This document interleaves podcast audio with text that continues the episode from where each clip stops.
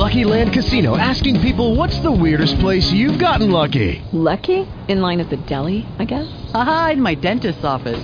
More than once, actually. Do I have to say? Yes, you do. In the car before my kids' PTA meeting. Really? Yes. Excuse me, what's the weirdest place you've gotten lucky? I never win and tell. Well, there you have it. You can get lucky anywhere playing at LuckyLandSlots.com. Play for free right now. Are you feeling lucky? No purchase necessary. Void where prohibited by law. 18 plus. Terms and conditions apply. See website for details. Are you tired of being sheep?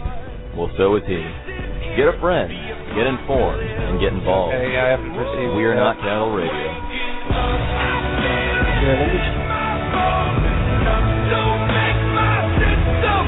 All one word.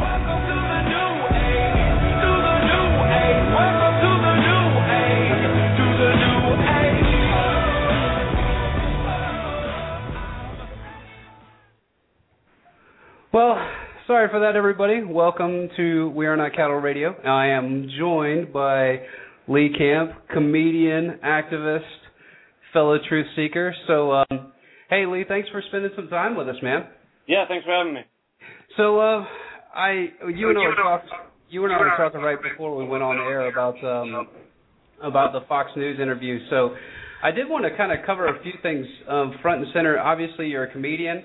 So, um, you know, you do have some shows coming up, but uh, I just wanted to find out how did you get started in comedy? Uh, I was doing. I mean, I wanted to be a comedian since I was, uh, you know, since I was like 12 or something, and Mhm. and uh, I started performing in college, and it was all non-political stuff, you know, observational. Jerry Seinfeld. Uh, let me tell you. Let me tell you about my dog, kind of stuff. Mm-hmm.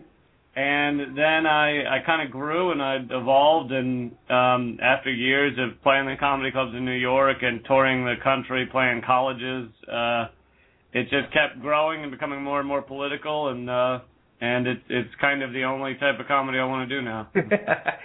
well, I can definitely relate to that. So, um, now, how did you get? What was the uh, what was the turning point for you? How did you start becoming political? What were what were like some events that woke you up? I know you've mentioned John Perkins' book before in one of your videos. That was one of the um, the anvils on my head. What uh, what kind of got you uh, trending towards uh, activism and being more um, more political? Um yeah, I mean his book was one of the several important books in terms of kind of my awakening to how the world works. Uh uh, for those who don't know, it's called Confessions of an Economic Hitman was his first book, Mhm. and uh, but there was you know there were several even even fiction like Catch Twenty Two and uh, watching Democracy Now and just kind of getting my news from outside sources uh, made a huge difference and and uh, yeah it, it, it was it was kind of like I feel like my education happened after college. It was like I got done with college and then I was like oh now I can actually start educating myself on how the world actually works. That's that's what you get from the majority of activists that I talk to. It's it's never anything that you learn in the in the public brainwashing institution, and it's typically never anything that you learn in college.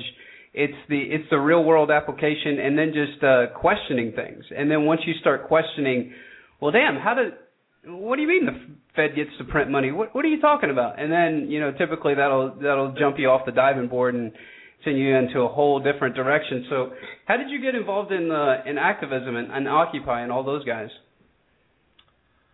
Um, well, it it actually started. Uh, I got an email. I started doing the Moment of Clarity rants. You know, these Mhm. I do these uh, th- three to five minute rants twice a week, and a a uh, fairly well known blogger named David DeGraw contacted me in in 2011 and uh, said, you know, I want to try and do this move your move your money occupation thing Mhm. on June 14th of that year, and uh, will you make a video kind of promoting it? So I did that, and we then did the Move Your Money on June 14th. Uh, you know, it didn't get that much traction, a little bit maybe, but not that much. And and then kind of it, you know, what what David DeGraw was pushing forward and what several other people were pushing forward kind of coalesced into Occupy, and Adbusters joined on to what they were doing, and uh, and that's when Occupy started, uh, September 17th of that year, and and I was there the first night, and and it was just great to see it spread around the country. I started doing a lot of videos about it, and then uh, whenever I was in any city, I would go perform at Occupy, and and uh, I probably ended up performing at a dozen of them, both in the U.S. and Canada, and and uh, you know the most amazing people in the world. Absolutely, and it's just the people that understand what what has happened to society especially here in the United States, and you know, being in the compartmentalized um, mainstream media, a lot of people don't understand what's really happened to this country, and the people that do, we're we're kind of looked upon as as the um, as the oddballs, I guess. So, what would you say is the biggest misconception about the Occupy movement itself? The biggest misconception, um, I'd say, is that that Occupy, both when it was uh, when occupying was the main tactic, uh, mm-hmm. and now, uh, I said the biggest misconception is that they don't, that they or we or whatever you want to say, don't know what we want and don't know what our demands are. Now, there's definitely an argument to be made that the demands or the the what what we want to change uh, should be limited down. But in terms of you know not knowing or or not voicing demands, I mean you could walk around any occupy in any city and get essentially the same ten you know eight or ten uh, demands of the system that mm-hmm. need to change in order for us to have a, a sustainable system, in order for us to have a system that works for everyone as opposed to just working for a, a small percentage.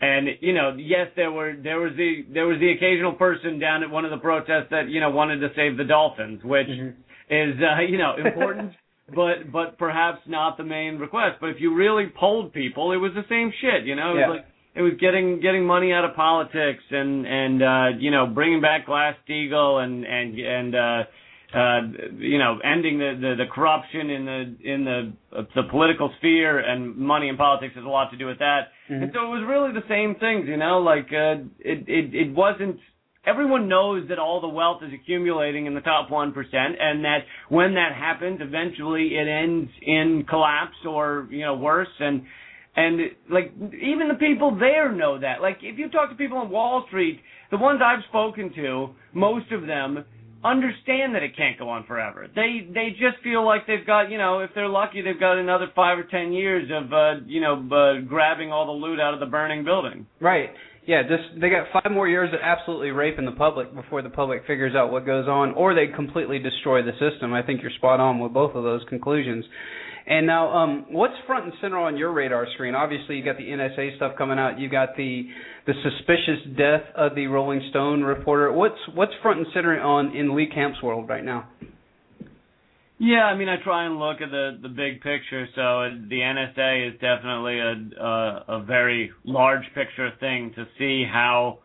Um, how our government, but it's beyond it's beyond our government. It's like the power elite, you know, the mm-hmm. the, the top whatever percentage, 0.1 percent, that largely uh, run our, our government and, and our nation are now uh, spying on everything we do and say and and like it, it kind of is outrageous that you aren't you don't see more complaint from the American people that you aren't seeing people in the streets. I mean, when when Sto- when Edward Snowden uh, released that information, I I definitely thought, I mean, despite being the most cynical person in the world, I definitely thought there was going to be more outrage.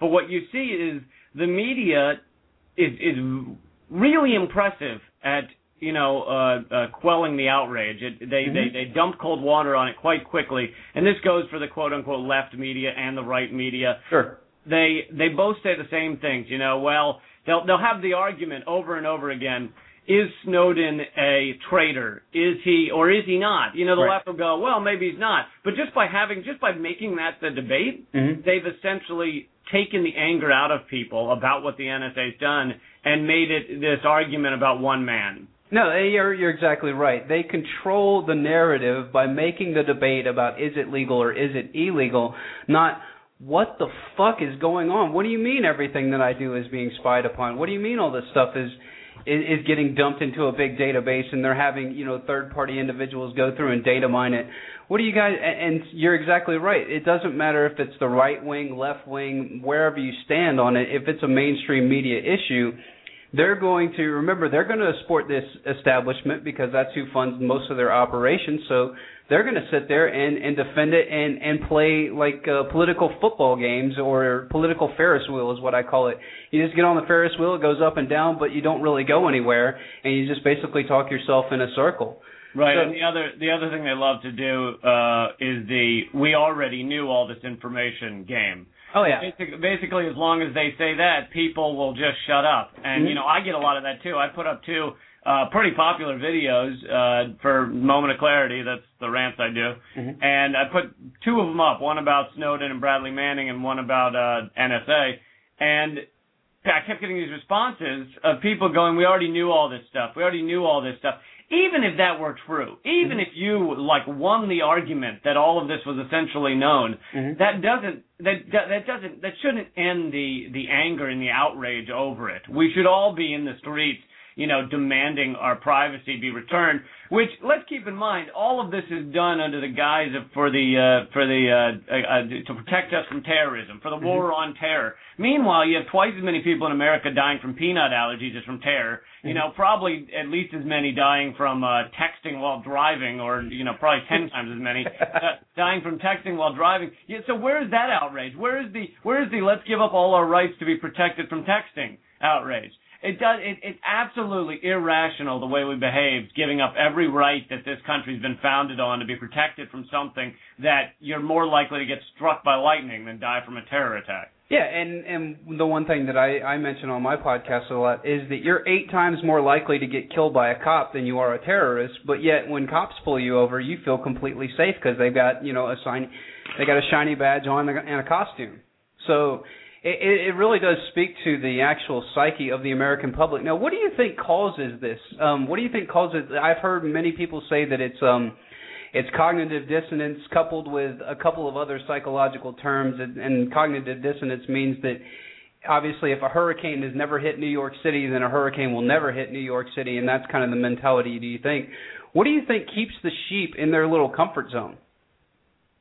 Well, there's a lot of things. I mean, there's all the media stuff we've been talking about, which, I mean, it's it's not like I don't want to act like it's only idiots that believe this stuff. I mean, I I very much even when I became kind of more politically awake, I still believed that the left wing media was based, you know, and if we want to call it that, it's really Mhm. more uh, uh Corporate more, media. more, corporate more- media. Yeah.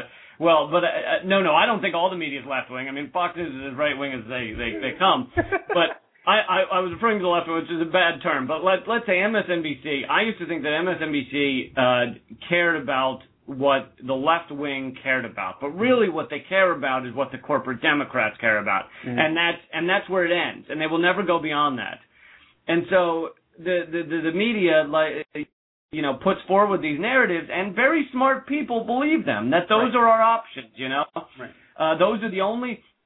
You know, the, the, the debate is, as we were saying before, the debate is, is Snowden a traitor or not? The debate is never, uh, you know, forget Snowden. How angry should we be over these NSA revelations? Like that, that debate is largely not had. And even if it is had, you know, sometimes people will point me to one 30 second clip going, look, it was covered on CNN. And you're like, look, they have 24-7 news Mhm. and they spent 30 seconds on something I say wasn't covered and that counts as covering it. Right, and they probably did it at like two o'clock in the morning or four o'clock in the morning when their Right. entire audience is asleep. Right, right, right. But so beyond the media, I think that yeah, it is.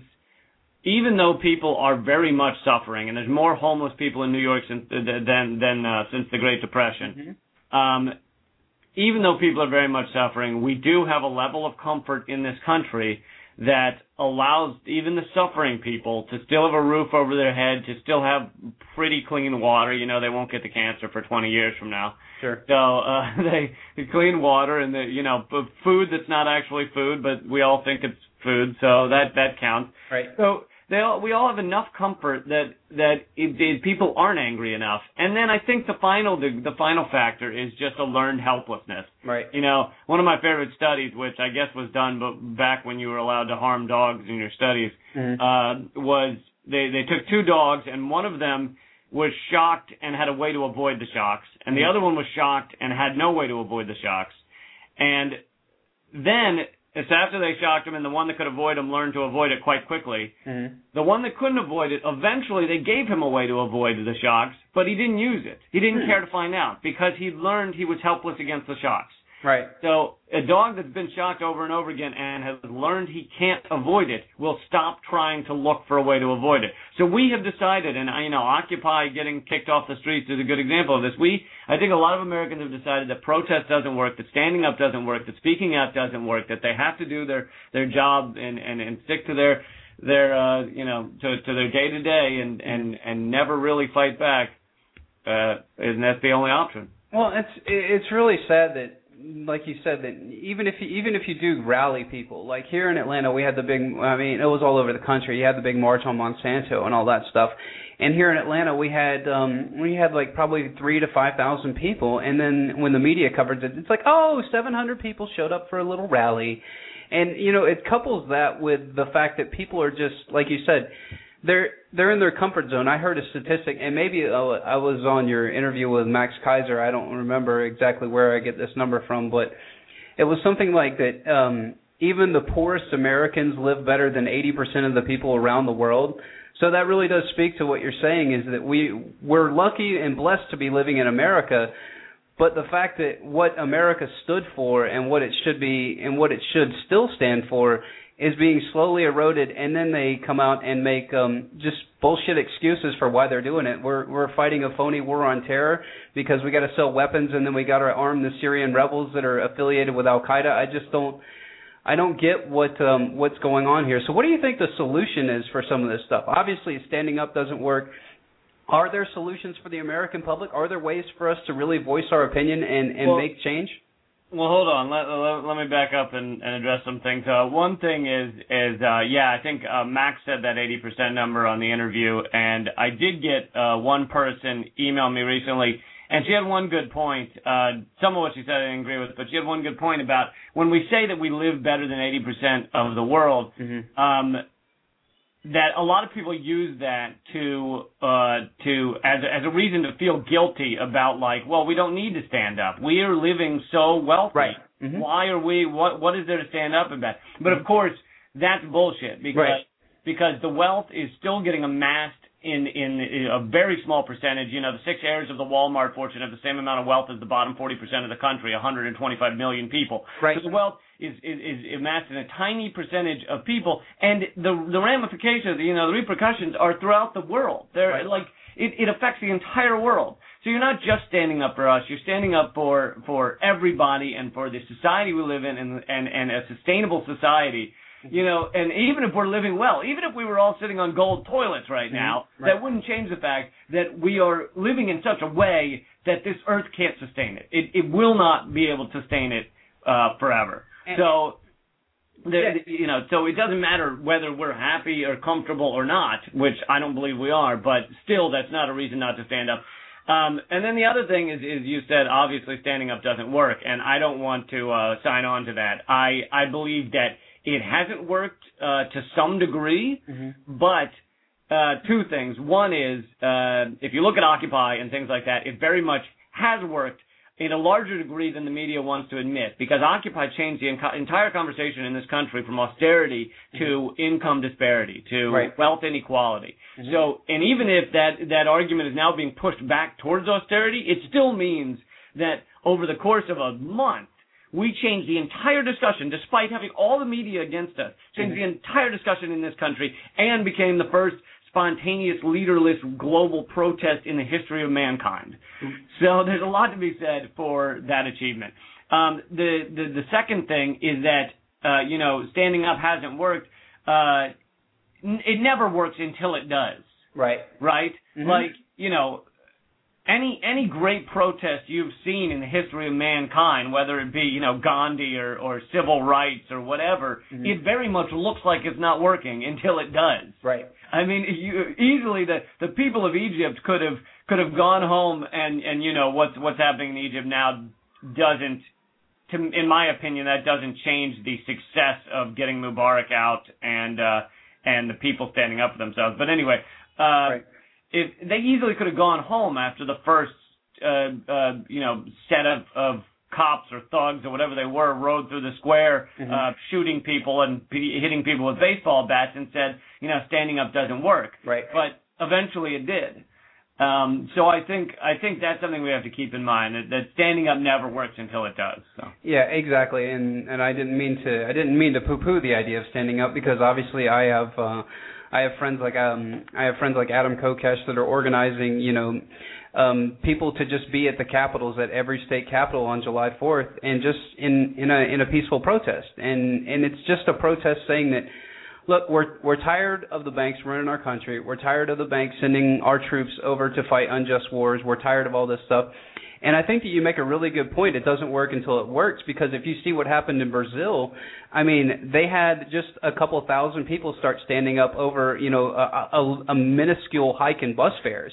Mm-hmm. And now look at it today. There were reports of up to two million people out there because they're pissed off that their government's wasting money. They're bringing the World Cup here, and then you know they're giving all this extravagant you know, praise to the World Cup and in the in the you know, Confederate Cup or whatever it's called down there, but then they're neglecting their people. So you're exactly yeah, right in the fact. Apparently, it's going to cost billions of dollars to bring the World Cup, and meanwhile, they're you know the the, the struggling people struggle even more, and right. uh, and their tax dollars go to pay for that. And I think Americans don't realize how similar that is to what we're dealing with because all of these sports stadiums that go in in various cities mm-hmm. are get major tax uh, you know, they're, they're allowed to avoid taxes. They, they're given all these, all this, you know, tax relief in order to bring these stadiums to these cities, and taxpayers foot the bill. You know, we all end up paying for these stadiums and and and sports and everything, and and not to mention all the other places our our tax dollars go. But meanwhile, our infrastructure collapses. You right. Know, we right. we can't our tax dollars, which which are paid to help our society to create a better society for all of us, should go to things like bridges and things we all. Used as opposed to given to uh, owners of sports stadiums. Correct. And then they I live in Atlanta, so I'm running through this right now where the Georgia Dome is um I think it's a little bit over like 15 years old and it just got renovated like 5 years ago. But now they want to move it and the stadium's going to cost a billion dollars. Literally a, a, an effing billion dollars and they're trying to figure out where they're going to put this monstrosity. And then you have, you know, small segments of the population like myself that are going, "No, we're no, I'm not paying for a damn sports stadium right now. Our country is in great peril, and you guys want to spend a billion dollars, eh, but then you have, you know, people on the other side that that just hear new sports stadium and they don't realize how it's going to affect their pocketbook and their wallet. So it does really you do run the gauntlet of things that we can we can really do here and whether it's sports stadiums or whether it's the private prisons. Those are the things that really drive me nuts. Like the prisons, the way that they've got them set up now in most of these states, they'll they'll make the they'll make the funding public to actually build the prisons. Yeah. and then they make the profits private by hiring you know Wackenhut or whatever the fuck they're called now. And they'll bring those guys in. And then they have like insider deals with the municipalities to keep it at 90% occupancy. And then you had this thing come out last night on my Georgia news and not to bogart the mic or anything but they're now incentivizing cops to write tickets and then the the right. the chief of police comes out and says, "Well, it's not that we're incentivizing to write tickets. We're incentivizing people to actually show up in court because people are actually beating the system." Well, if you guys wouldn't go out there and revenue generate all day, then then we might be able to make something happen. And you guys didn't buy freaking armored vehicles and parade them down the street like that's freedom. Then right. then we might be in good shape. I right. mean, uh, the, the the private prisons is is horrific and it's an issue that more of America needs to pay attention to. Um, we have five percent of the world's population and 25 percent of the world's prisoners, mm-hmm. and it's it's it's outlandish that this many of our citizens should be put in prison. And it's not just the years you spend in prison, but then once you get out, I mean, you're you're it's, it's often on your permanent record. Your you're life screwed. is screwed up. Your family's screwed up. I mean, mm-hmm. not seeing your kids for two years or three years or however many, and then you're trying to get a job with a prison record. It's it's just just destroys lives. And mm-hmm. and most of this, you know, what I don't know the percentages, but a lot of these are for you know small, relatively small levels of of drug consumption or drug uh, right. uh, uh, use, and and it's it you know my my opinion is listen, people have to medicate themselves against life. 70% of America is on prescription pills, which are legal, and then you put the people that are on pot, you know, in jail. And what, what, what, why is one worse than the other? People are medicating themselves against life because if you don't medicate yourself against life, it flares up and stings like a bitch. Yep. So you know, different people do different things. I happen to use whiskey. Some people dress up like Power Rangers and hump lampposts. Yeah. I don't think you should make the life med- life medication illegal. And the NY came out recently. The NYPD spent over a million hours over the past decade arresting people for small level pot consumption, like 25 grams or less. 440,000 arrests because people are smoking a joint and and and the, the same lawmakers that are putting in these private prisons to make the money for their friends and their you know their little corporate buddies mm. they're the ones passing the laws that put these people in these prisons Yeah, absolutely. And then you you have people that um uh the the pot the pot deal and and everybody knows that um I'm a big advocate of of cannabis just because of the fact that that it was it was it was free this is what frustrates me is that people don't understand how it even became illegal and it became illegal due through you know, some big lobbyist getting up there and saying that this is this new drug and we got to be terrified of it. And then he puts out all this propaganda about, you know, um, I can't even remember what. They, they they probably found one story of a four year old who choked on a joint or something. No, it literally came out that he was right. He was writing stories that were just completely false about people smoking a joint and then hacking up a bunch of people. And he he he admitted that to Congress, and he's like, oh here, look at all these news stories that he had his paid journalists go out and write, you know, fake pieces about it. You know, this is something that had been, you know, medicine for 3,000 years, and it's one of the best biofuels on the planet. It's one of the best textiles on the planet. And like you said, if we want to try to save this, if we want to try to save the world, not just looking at it in a myopic perspective, let's save the United States because it's so much bigger than that. If you want to really transform the world, start using hemp instead of cotton. I mean, start using hemp instead of corn. I mean, you're actually burning food. This is the craziest shit in the world. You burn food to make oil less expensive, and then it raises oil, and then it raises gas prices.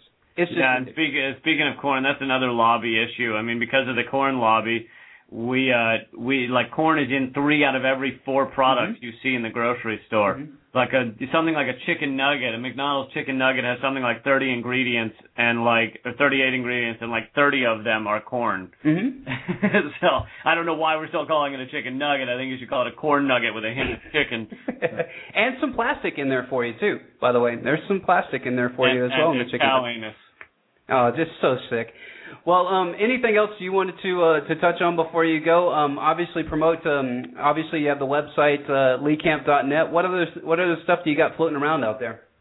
Yeah, leecamp.net. My Twitter's at leecamp. My Facebook is leecamp comedian, and uh, I'm creating. I put up two to three free videos a week. Um, we're creating. We just did a successful Kickstarter, raised a lot of money to create a new Moment of Clarity show. So we're in the process of doing that. I have a whole team working on that with me. Awesome. And uh, then I also tour live. My schedule's at leecamp.net too.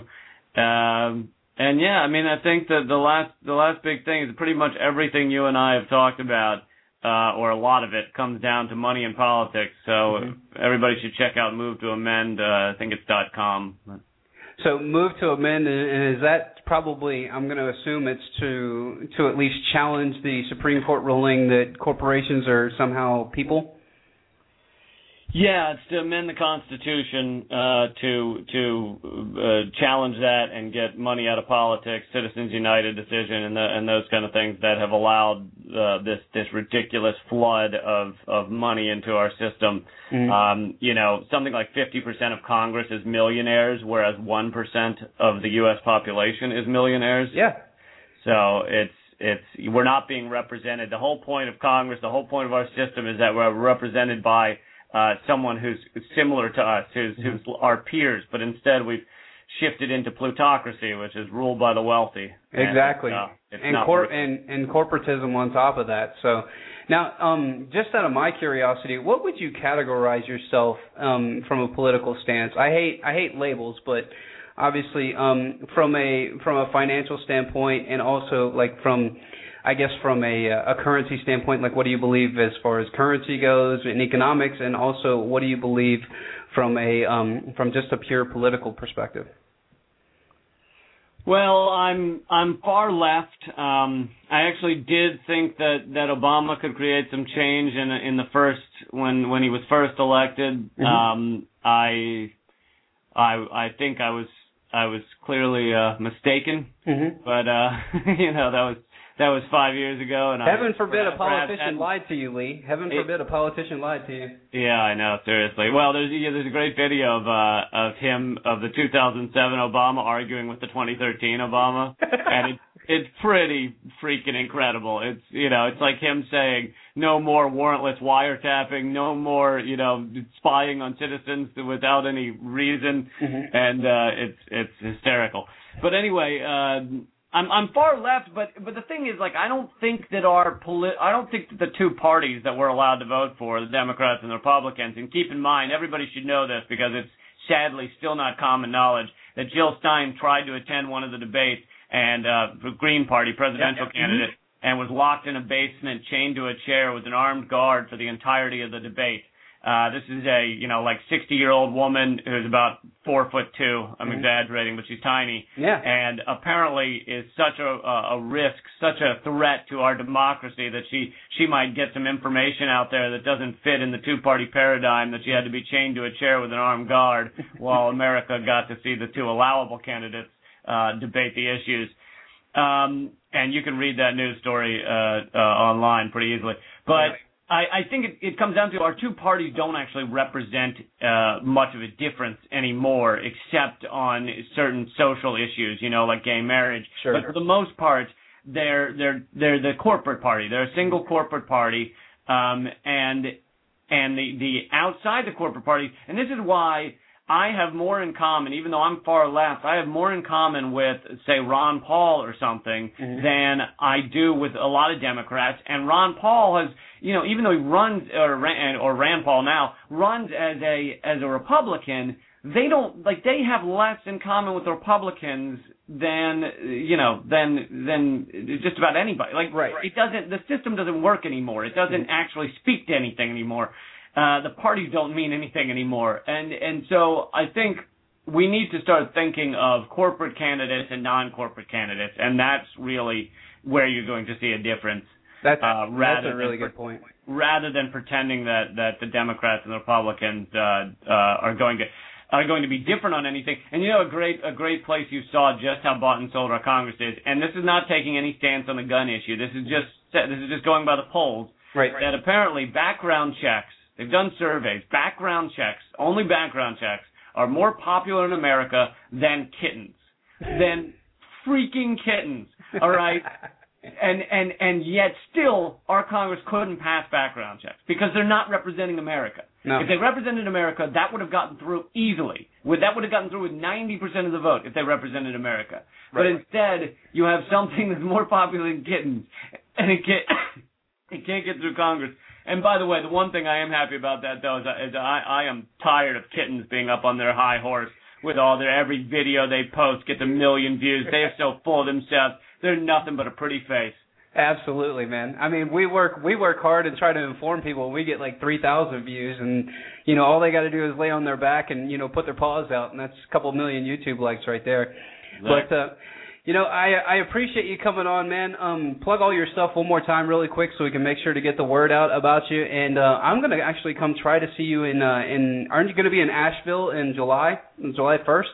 Yeah, come on down. Yeah, Asheville, man. North Carolina. Absolutely, that's a beautiful place. Have you ever been there before? Yeah, once it is. It's gorgeous. Yeah. Oh man, yeah, you just want to stay. I know, I know. Seriously, it's, it's a wonderful city. But yeah, if people are there, I'll I'll be in Asheville on July 1st. But all the schedule and the details and everything is at leecamp.net, as are the free videos and the free podcast uh, called Moment of Clarity. And uh, I have two comedy albums out uh, that that are far funnier than everything I've said here. and uh and a book as well, Moment of Clarity book that was number five on Amazon's political humor list. It was actually beating Bill Maher for a while, but it was still losing out to Glenn Beck. But I just like that Glenn Beck is now categorized as political humor. Well, it is in my book. I mean, that guy went that guy went from morning shock jock to CNN to Fox to to Fox Afternoon to his own show, and now he's all about now he's all about conspiracies. He does a really great job of making his making himself some money though. Any anything that's hot, he can really latch Well, onto perhaps it. Make a lot of money, but basically he and some other radio show hosts have learned that they need a conspiracy every day in Mhm. order to get ratings. Mhm. So you know, one out of every hundred could be true, Right. but it they don't differentiate. So just every day, new conspiracy coming out. Oh, absolutely. Or they or they at least present the paradigm that it could be a conspiracy. Well, you know, there's good there's good and bad things to that. I mean, at least you get the people thinking, but you don't want people thinking conspiracy all the time. The real big conspiracy we both know is inside of the uh, district of criminals up there. So, as long as we can all work together to change that, and I I guess I would consider myself an anarcho-capitalist, so I, I believe that government will be someday obsolete. I think that we're perfectly capable of governing ourselves.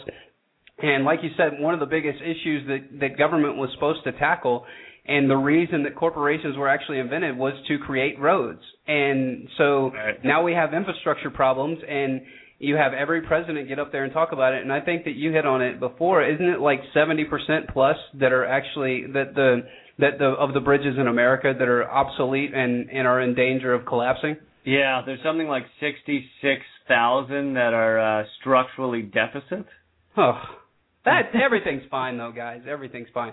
Don't worry. The government's going to build a new, you know, two billion dollar drone. And uh, there was an article that came out today about um, this new stealth fighter that they've got, and they said that um, they think the Chinese have hacked the uh, the blueprints for it and and stole the uh, the stealth the new stealth plane that was worth a couple million dollars. So. You know everything's fine. They'll just go build a couple million dollar fighters and go over there to Syria and um, you know support freedom over there for them. But meanwhile, here in America, we get uh, we get no freedom, no freedom of speech, and we get no privacy. So, welcome to America, everybody. And I got a little chant here for you, Lee. I don't know if you've ever heard this, but this is a little chant I typically do on the podcast, and this is how we'll end it. Oh yes, that's how everybody reacts to arresting the terrorist up in um, in Boston as they drive black trucks around pointing machine guns at people and dragging you out of your house. So. But hey, Lee Camp, thank you so much for joining us on the podcast. Uh, everybody, be sure to follow him on Twitter. Support him at leecamp.net. And uh, anything else before we go, bud? No, that's it. Keep fighting out there. All right, man. Take care. Thanks for everybody for listening in. You'll see this podcast on the uh, We Are Not Cattle website, wearenotcattle.net. Also, check it out. I will put it up on the YouTube channel, We Are Not Cattle TV. Thanks so much to our guest, Lee Camp. And uh, like you said, keep fighting out there, everybody.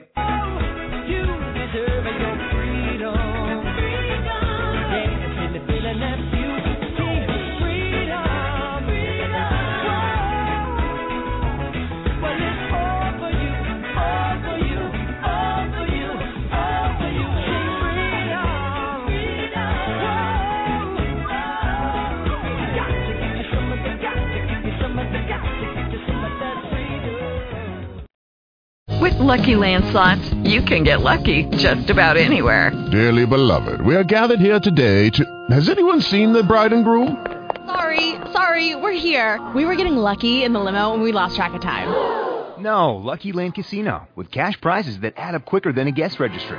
In that case, I pronounce you lucky. Play for free at LuckyLandSlots.com. Daily bonuses are waiting. No purchase necessary. Void where prohibited by law. 18 plus. Terms and conditions apply. See website for details.